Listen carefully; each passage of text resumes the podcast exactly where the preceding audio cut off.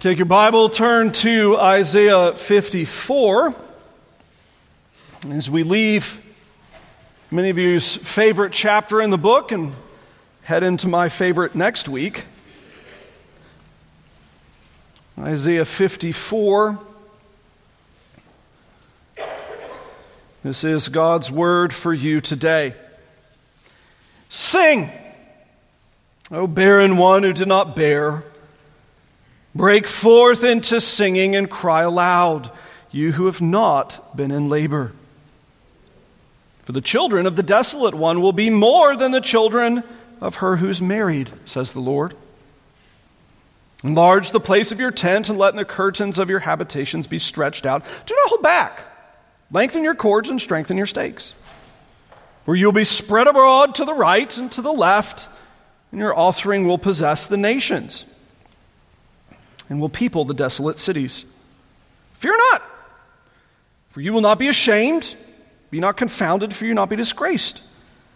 For you will forget the shame of your youth. The reproach of your widowhood you will remember no more. For your Maker is your husband, the Lord of hosts is his name. The Holy One of Israel is your Redeemer. For the God of the whole earth he is called. For the Lord has called you, like a wife deserted and grieved in spirit, like a wife of youth when she is cast off, says your God.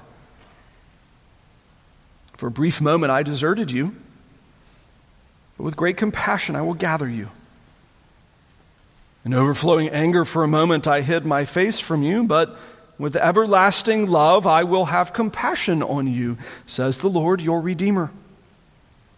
This is like the days of Noah to me, as I swore that the waters of Noah should have, uh, sorry, should no more go over the earth. So I have sworn that I will not be angry with you and will not rebuke you. For the mountains may depart and the hills may be removed, but my steadfast love shall not depart from you, and my covenant of peace shall not be removed, says the Lord, who has compassion on you. O afflicted one, Storm tossed and not comforted, behold, I will set your stones in antimony, your foundations with sapphire. I will make your pinnacles of agate, your gates of carbuncles, all your wall of precious stones. All your children shall be taught by the Lord, and great shall be the peace of your children. In righteousness you shall be established, and shall be far from opposition, for you shall not fear, and from terror, for it shall not come near you. If anyone stirs up strife, it's not from me. Whoever stirs up strife with you shall fall because of you. Behold, I have created the smith who blows the fire of coals and produces a weapon for its purpose. I have also created the ravager to destroy. No weapon that is fashioned against you shall succeed, and you shall refute every tongue that rises against you in judgment. This is the heritage of the servants of the Lord, and their vindication from me, declares the Lord. Let's pray. Father in heaven, would you please speak not just in the reading of your word, that's perfect and good and right and true, but also in its preaching. Would you give me the words to say?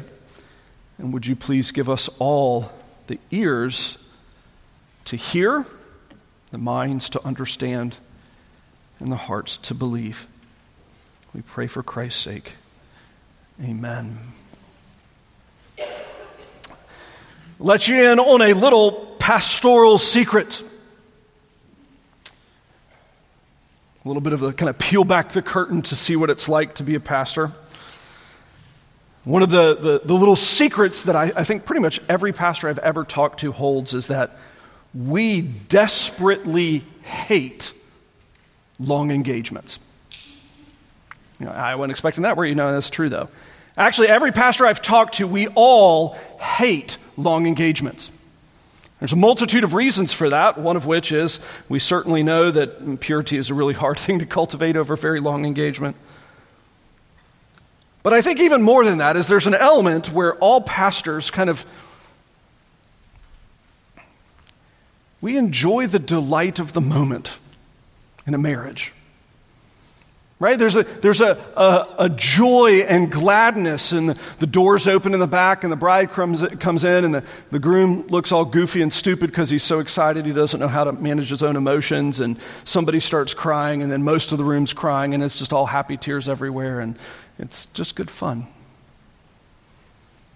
I think part of it is so much of it, we don't like living in that in between period where the, the, the joy is promised but not yet realized.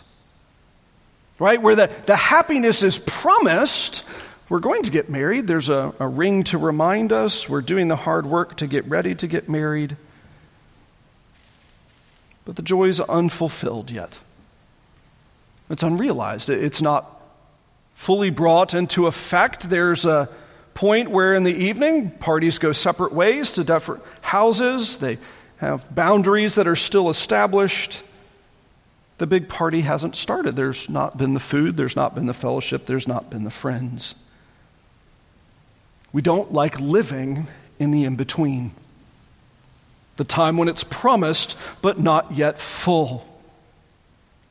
And I think um, for many of us, I suspect we don't enjoy living in that moment, partially because we're such impatient creatures. And partially because I think the more you kind of grow into adulthood, the more you realize that's pretty much the only place we ever live. The in between time between when joys are promised and when joys are realized. And even when we do have those brief moments of realized joy, perhaps at the holidays when all the family's in town and the kids are back in town and the grandkids are there, those joys pass too quickly. How do we live in the in between time? Well, Isaiah 54 really gets at that. How do we live in the in between time? So much of this book has been uh, whew, long to preach because it's so negative. Chapter after chapter after chapter after chapter of, of God saying to his people through Isaiah, look, you, you've got to change your hearts. They're hard, they're unyielding. Your rebellious spirit must be conquered and submitted before the Lord, or destruction will follow. And Israel continues to say, Nah, I got it. Thanks, bro. I appreciate it. To God. Not very respectful.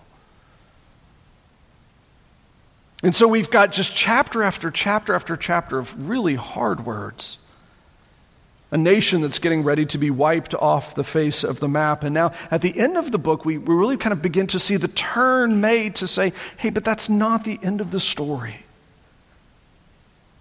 In chapter 53, we get one of the kind of most beautiful portraits of that.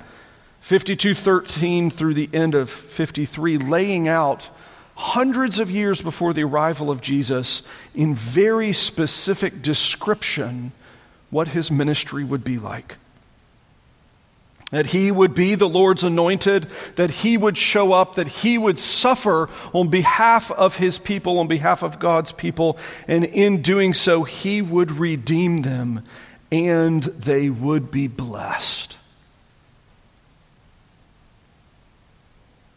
And so the original reading audience, those that would have read this for the first time, now granted Isaiah's ministry is very long, but for large parts of it would have lived in this in between time between all of the bad news existing and the good news arriving. You've promised that uh, sin breeds destruction and destruction's coming, but here in chapter 53 we have the Messiah that shows up. Yay! How do we live in the in between time? Well, chapter 54 actually isn't so much the in between time before the arrival of the Messiah as much as the in between time after. Really, chapter 53 ends with this kind of beautiful portrait of his victory. Look at verse 10 of chapter 53. It was the will of the Lord to crush him, the Messiah. He's put him to grief when his soul makes an offering for sin. What will happen? Well, he shall see his offspring and shall prolong his days, and the will of the Lord shall prosper. And it's saying blessing is going to follow for God's people. Out of his anguish of soul, the Lord will see and be satisfied, and in doing so, uh, people will have their iniquities removed, will be accounted as righteous. Verse 12, therefore, excuse me, blessing. I will divide him a portion with the many. He shall divide spoil with the strong. He, he will have the inheritance of God, the blessing of God, uh, because he did this thing. It, redemption's going to happen and blessing will take place for the people of God. And so now we, kind of as New Testament Christians, are able to look back and say, hey, chapter 53, prophecy written hundreds of years before Jesus, is fulfilled. Jesus came according to chapter 53. He lived according to chapter 53. He died according to chapter 53. He's raised according to chapter 53 and is vindicated. He, he saved the people of God and is now providing blessing. Yet, there is an aspect in which it's not yet fully fulfilled, particularly the ending verse. That this, this blessing that he's accomplished, well, we have part of it but we don't yet have all of it. The inheritance of God is given to Jesus, but not yet even fully to us. So we live in that in between time. The in between time where Jesus has won. It is finished. He has accomplished our salvation. But yet, we have enemies. We have sin. We have bodies that are broken, relationships that are damaged, discouragements sometimes seemingly on every side, betrayals, heartbreaks, and suffering and disease. And we live in this kind of wonderfully almost incongruous experience where God has promised all of these good and great things. And for much of us, and for most of our lives, they're so good and great. But the difficulties are real and cannot be kind of ignored or pushed aside.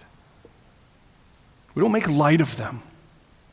And so, how do we live in the in between time? How do we live in between this kind of arrival of Christ, death and resurrection, and the, the promised victory and goodness and glory, and, and yet it's not yet made full?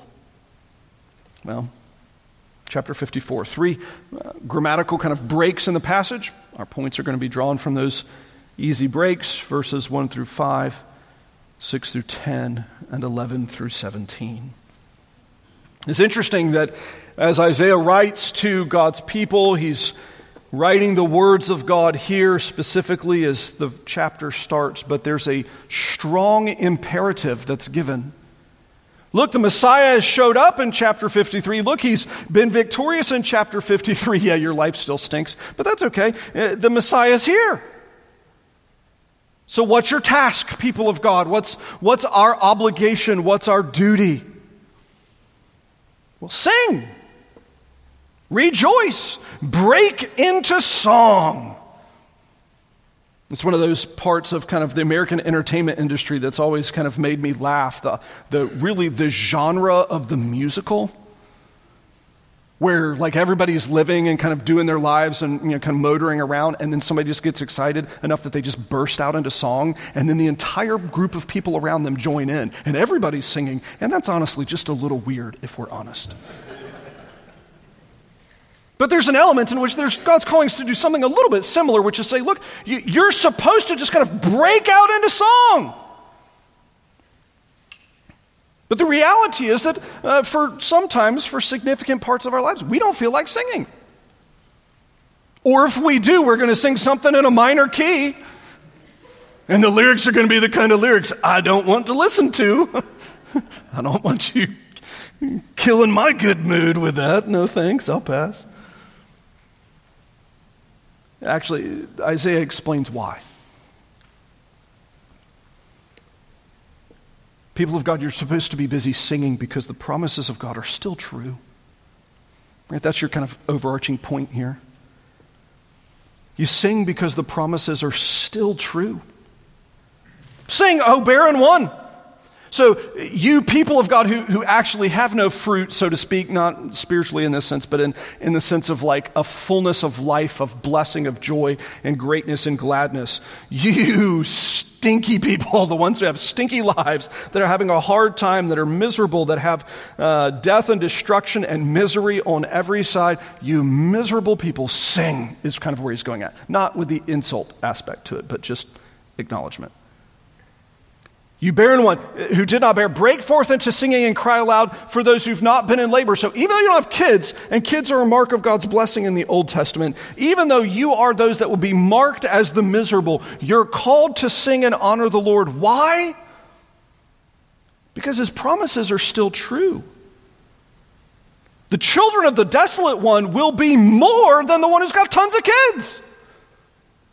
Now we're going back here all the way to Genesis, where God has promised to his people that they will be more than like the sand on the seashore. Right? You remember Abraham with this? He's doubting God. They're getting old, kind of getting up there in years. She's past the point of childbearing. Her womb's kind of not working the way they're expecting it to. And it's like, well, oh, oh all right. Well, well, rats. I mean, God promised but I'm not sure, hasn't been fulfilled yet, and we're in the in between time. Living in that point between God's promise that He would provide children and that those children would be like the sand on the seashore, and the fulfillment. What do we do? And interestingly, Isaiah is taking that image and saying, but just because the kids aren't born yet doesn't mean they're not going to exist. Just because you haven't had them yet doesn't mean they're not real. Just because God hasn't fulfilled his promise yet doesn't mean it's not true. In fact, actually, as you're busy singing, go fix your tent, verse 2, which for us is like, uh, okay, cool, all right, great. We don't stay in tents that often. When we do, most of us, we stay in kind of those fancy, like uber uh, sophisticated nylon ones with, you know, the poles that snap together. And that's not what the ca- old canvas tents that they have. Theirs, it would have been built as a kind of more significant structure, and everything wouldn't have had those little pop together poles that it's, you know, kind of self just, and there's the tent right? Everything would have been stretched out and you know, nailed into the ground with stakes and pulled tight with straps. And interestingly, as you're busy singing the promises of God, go ahead and be planning on His provision. Enlarge the place of your tent. Look, you need to build an extra bedroom. You don't have a nursery. You better have a nursery if you're going to have kids. And, and Israel will be like, What are you talking about? God's, God's promised, but we're not seeing it yet. He's said this is going to happen, but it's not happened yet. And interestingly, the Lord is saying, Look, the promise is still true. Just because you can't see it doesn't mean it's not true. Go instead enlarge the place of your tent. Let the curtains of your habitations be stretched out. Build an addition to your house. Get the nursery ready. Don't hold back. Lengthen your cords. Again, stretch out your tent strengthen your stakes. Why? For you will spread abroad to the right and to the left. And he now mixes metaphors, switches from just Abraham with the specific children nursery illustration, and moves to the national illustration. For you as a nation will spread abroad to your right and to your left, and your offspring will possess the nations and will people the desolate cities prophesied that the people of God will uh, kind of, again, come into their own. Now, the disciples misunderstand this. They think, again, it's a nation state of Israel. And so, even as Rome is ruling the Mediterranean, they're always kind of focused on this like, hey, Jesus, when are we going to kind of kill all the Romans? Like, I'm ready. Right? I'm ready to be radicalized. When do I get to be that kind of awesome little rebel that goes around killing all the Romans? Or is it time yet? Can I? No.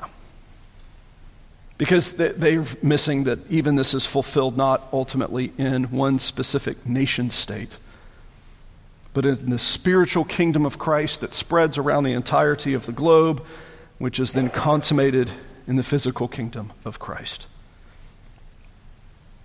It's going to happen. The promise is still true. You don't see it yet, but that doesn't make it any less true.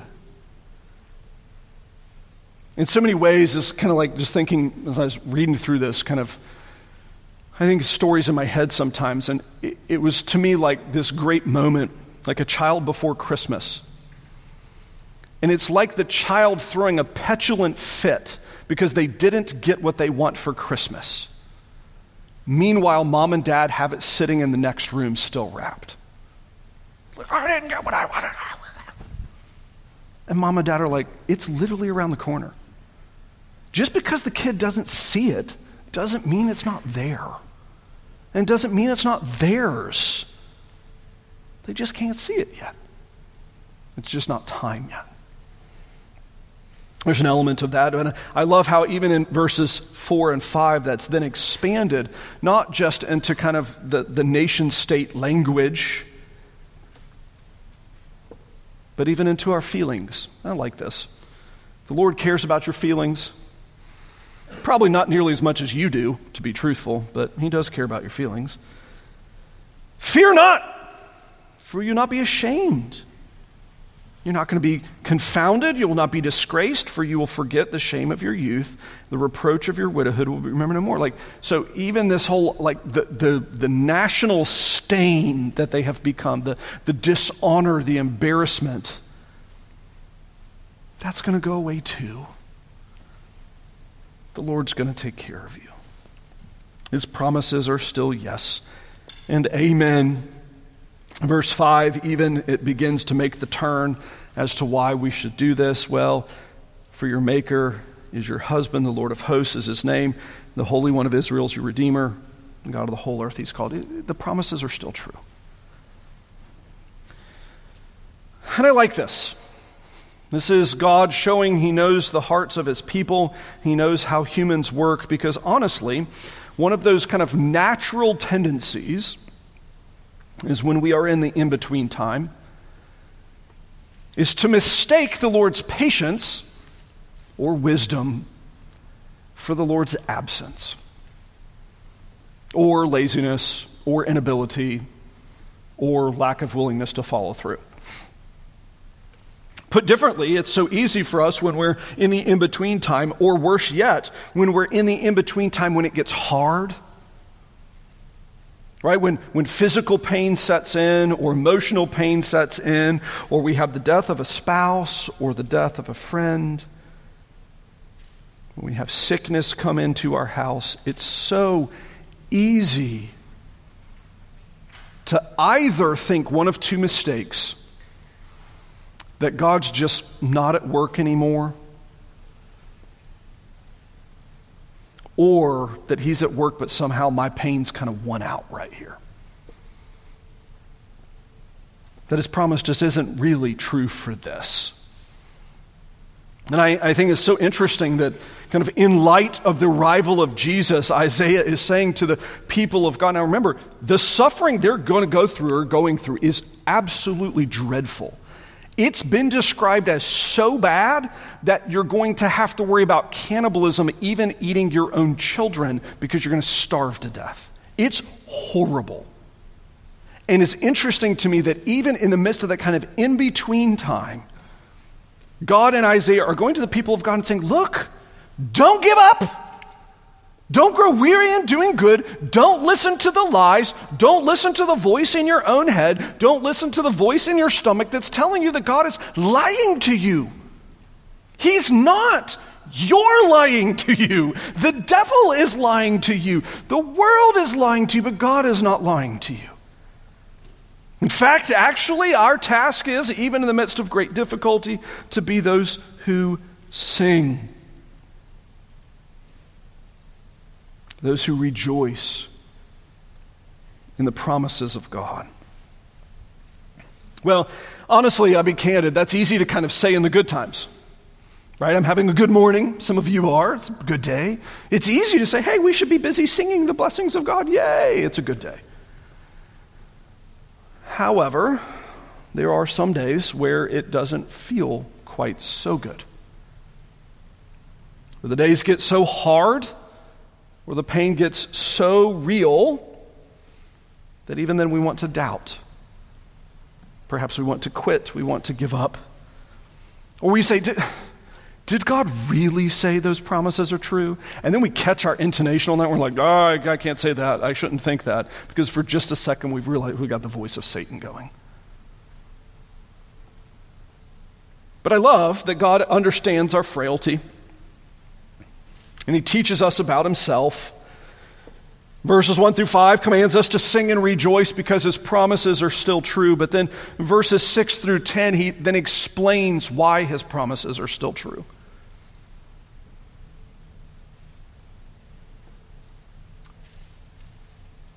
The Lord's called you, verse 6,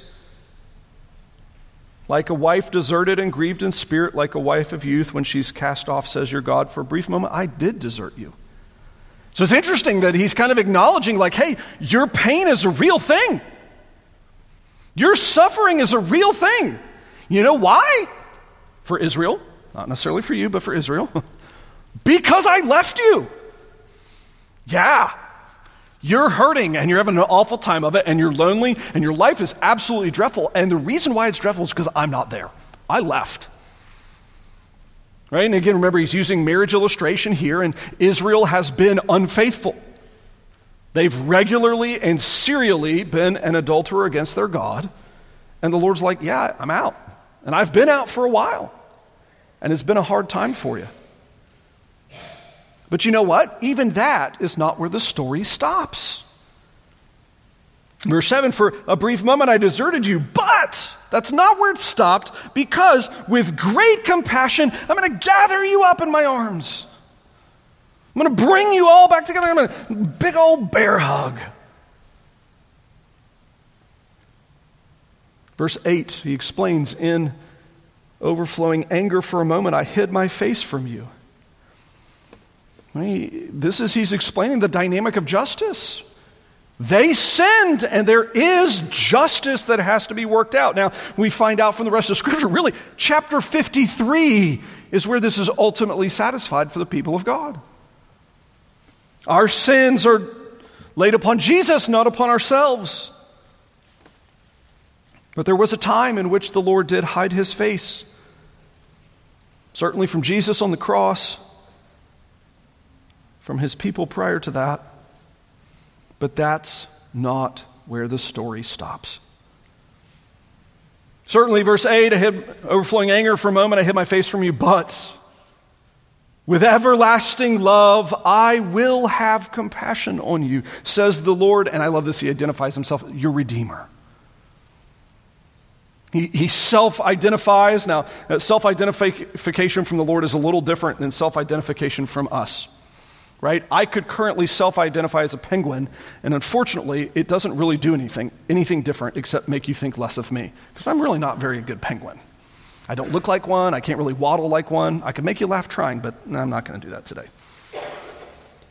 Interestingly, when the Lord self identifies, what he's doing is he's informing us into his very nature and to his very actions. He, he's not just declaring something into the ether, he's actually explaining the realities behind the very words themselves and saying, Look, the reason why I'm going to have compassion on you, I, I'm your Redeemer. It's what I've promised to be to you. It's the relationship that I've established with you is that we will be knit together. Because I will go and find you in the pit and I will bring you back to me. I will go find you in slavery to sin, and I will bring you back to me. I will go find you when you were lost, and I will bring you back to me. I will go find you when you were dead, and I will bring you back to me. He explains that, verse 9. It's like the days of Noah. I was angry for a season, angry enough that he killed everybody on the planet except for 12. That's, or 8. That's pretty angry. Right? Very, very angry. But uh, no more. That, that promise, that, that anger was satisfied, the world was destroyed, but he's promised he's not going to be angry with us like that. And again, we understand really it's because it's fulfilled in Jesus in chapter 53. But why? I mean, again, what's the, the there's, it's like he's telling us, yeah, but I'm not going to do that anymore. Yeah, I'm not going to do that. Why? Well, verse 10 is our key on this section.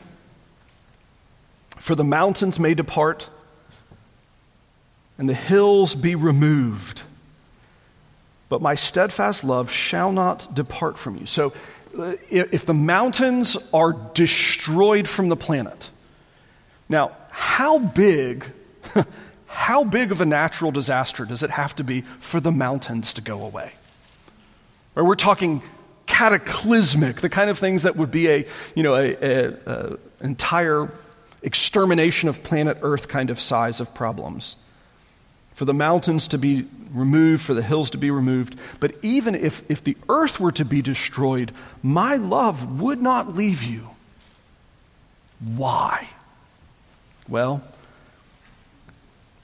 because my covenant of peace shall not be removed. Now, we read that, and for many of us, if we've been in the Presbyterian world long enough, we catch the buzzword, but maybe don't catch the significance. If you've grown up largely outside of the Presbyterian world, you're like, what buzzword are you even talking about? Buzzword there, the key one that should make your ears perk up, that should make your mind kind of light up and mm, boop, flashing the outside, the covenant word. And covenant is a promise, but not just a promise. It's the most serious of promises in the scripture. It was the promise that had life or death consequences. It was the promise that could not be broken and the person lived through it. And it was usually adjudged and adjudicated by God Himself, and it was ultimate in promise. And interestingly, here, God is saying, Look, you, you want to know why my promises can never go away. You know why the world's never going to ultimately destroy you. You want to know why I'm never going to flood the earth again. You want to know why that you can look forward to the promises to Abraham being fulfilled. You want to know why you can look forward to the promises to Hosea being fulfilled. You want to know why you can look forward to all of the promises fulfilled is because I made a covenant. This is an interesting idea because covenants were usually not made by peers as much as made by kind of tops and bottoms, like a, a the authority figure and the one who was under the, the rule of the, the promise. And kind of maybe the best illustration you might think of is back in like the medieval era with the, the feudal vassal system, right? The lord of the castle made promises to protect the people and to, to you know, take care of them, and then they raised all the crops and gave him a portion. And it was kind of this symbiotic relationship, but there's a very strong governance there. And if, if he didn't do his job, they were allowed to rebel and kill him. And if they didn't do their job, he was allowed to send the army and kill them. Everybody died, right, if he didn't do it.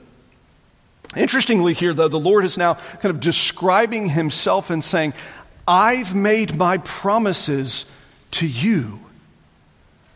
And my covenant, that great promise that I've made, covenant being kind of the big picture category of the most serious and heavy weighted promises, are the promises that really anchor the very fabric of creation. If you think about it, it really is kind of the thing that holds the world together that He's promised. In fact, we can kind of take this back. It actually shows a bit of a, many of us, a, a, a gap in our thinking. If you have to answer the question, you would say, well, why does, why does God love you? Why does the Father love you? Now, don't say it out loud, please. This is rhetorical, but think in your head what's your answer to that? Why does God love you? And the interesting thing is, most of us in here, in some form or fashion in our head, have said something to the effect of, because Jesus, which is weirdly the wrong answer. Very much the wrong answer, actually. Because the covenant in which he set his love upon us was the covenant that was made prior to creation itself. When God the Father, God the Son, and God the Holy Spirit together, one God, three persons, agreed, intertrinitarian, made a covenant amongst themselves that they, God, one God, three persons, would create and would redeem and would sustain and would glorify, and that entire thing would be done in love. Now, that's an amazing thing to think about that actually God loved you before creation existed. before you existed, and he loved you before sin existed. In fact, actually, he loved you so much that he sent Jesus. He doesn't love you because Jesus, Jesus because of his love.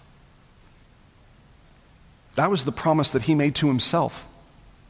Prior to the creation of anything at all, he made the promise to himself that he would love us forever.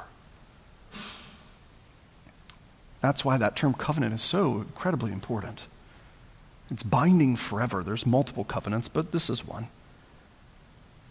And so, interestingly, that even though you're in the midst of a season of difficulty, or perhaps caught in the in between time, or perhaps in that season of just misery, where you're like, does God even know what's going on anymore? I'm so done with this.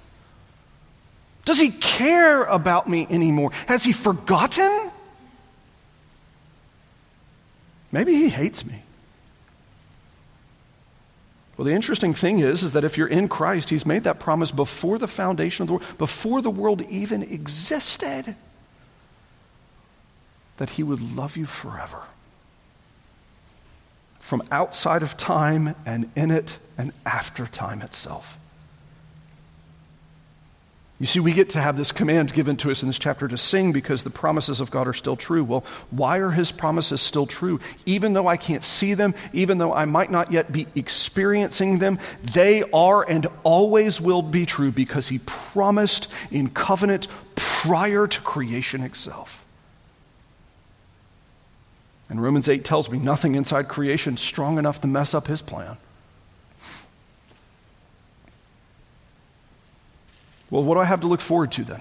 I mean, if he's planned this before creation even existed, if he's promised before creation even happened, what do I have to look forward to? Well, what is the end of the in between time? Am I just kind of you know, living out my days and just dread and wait? What do I have to look forward to? 11 through 17. O afflicted one, storm tossed and not comforted, behold, I will set your stones uh, and what we have here, I'm going to kind of skip through the next bit of it. These are words that are a hard translation because they're all very specific gemstones that we don't know all of what they are. Basically, the short version of verses 11 and 12 is that he's describing a city that has been crafted not with normal stones as you would expect, but it's been crafted with gemstones right? Think uh, Wizard of Oz, the Emerald City, right? If you remember that, oh, see the wizard and the beautiful green, you know, green city. Really, what this is foreshadowing is what shows up later in Revelation. Which is in Revelation, you have an entire kind of city that's crafted out of the most beautiful things that creation has to offer because all they are designed to do is to resplendently reflect the glory of the God who lives there right? It's why you get to see a river that the, the basin of the river is made out of diamonds so that it reflects the light that comes from the throne of Christ. Trees that sparkle with the brilliance and beauty of the fruit that they bear in the seasons to reflect the beauty of Christ. Here, verses 11 and 12, a city that's arraigned in glory and grandeur to reflect the beauty of Christ. And it will be a city that's, verse 13, filled with people Specifically, your children. Again, here's the fulfillment of that promise to Abraham that was started in verses 1 and 2. That your family will be there. The people of God, your brothers and sisters. And uh, for many of us, that will be actual, those we're related to actually by blood. But for many of us, it'll be those that we're re- related to by adoption. Right? Brothers and sisters adopted by the same parents. We may not share blood, but we're family together righteousness, you're going to be established, victory, so that you'll have no enemies around you. And in fact, actually, anyone who stands against you, you'll know will be evil. And in verse 17, my power will be, will be used to destroy them. This is the heritage of the servants of the Lord. This is their vindication from me. I, I love this. It's kind of, he, he reminds us, friends, that the difficulty is worth it. Just Time out. Stay the course. Stay the course. It's worth it. It's worth it. It's worth it. The end is worth the hard work because you have ultimate blessing. Uh, you know, I'm in the middle of, well, not middle anymore, I'm in the end of a PhD program that it feels like I've been in for the last decade or two or four. I'm not sure. Something like that. It feels like I've always been in there. It feels a little bit like the Twilight Zone, where everywhere I turn, it's just infinite PhD in all directions.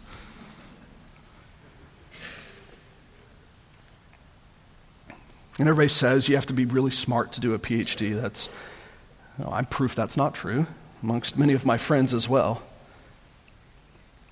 Realistically, the only thing you have to do, have to do, to be able to get a PhD is just not quit. Really, that's it. Is just not quit. Right? Everybody using a car illustration, like, oh, if you, if you go get a PhD, you go be a doctor, you, you have to be a Ferrari, right? You have to be this super fast worker. Like, no, you just have, you, you just have to not quit. Just keep going. I mean, it's helpful if you're smart, but there are a lot of smart people that quit. You just have to keep going. There's an element of good Christian wisdom in that where, for so many of us, it's so easy to grow discouraged by the current pain or to grow discouraged by the current breach in friendships or relationships, to grow discouraged by the betrayal, to grow discouraged by any of the evil and horrible and awful things that are around us. And instead, the Lord holds before us and says, Look, the, the promises are still there. Just keep going. You can't see it yet, but just keep going. Now, it's taken up in the scriptures in the New Testament slightly different, where it says, Don't grow weary in doing good. Run the good race, fight the good fight, stay the course. Don't give up. Now, as application for the Christ Ridge Church, particularly, there are some of us in the room that need to hear that. Don't give up. The Lord hasn't forgotten you. He's not made a mistake of your life. He's not being cruel to you. In fact, actually, He's arranging His blessings around you in ways you will never be able to see this side of glory. But don't give up. Now, there are some of you that are like, man, this is a grim sermon. I was happy before I got here. Friends, for you, praise God for you. Like, really, really, praise God for you. If you're that person that just came in like, ah, bouncing in today, and like, wow, that's a sermon. Would you please take your happy, bouncy golden retriever life and share that with the people beside you? Because the reality of the matter is, there are some of us in here that it's hard to see the good things on the other side of the suffering. It's hard. And we need you bouncing, cheerful, sometimes a little too much so, golden retrievers to kind of drag us along into joy. Because honestly, some of us are grumpy. And, mm, I'll say it, some of us like to be grumpy. It's bad, we shouldn't be. But we're one body. And we need you, cheerful people, to help us in our grump to help us be reminded to stay the course, to trust in the promises of God, and know that His covenant is true. Let's pray. Lord, we thank you for your word. Forgive us for our lack of faith. And would you knit us together as a body? Grumpies and not, golden retrievers and not. Would we be united together? For Christ's sake. Amen.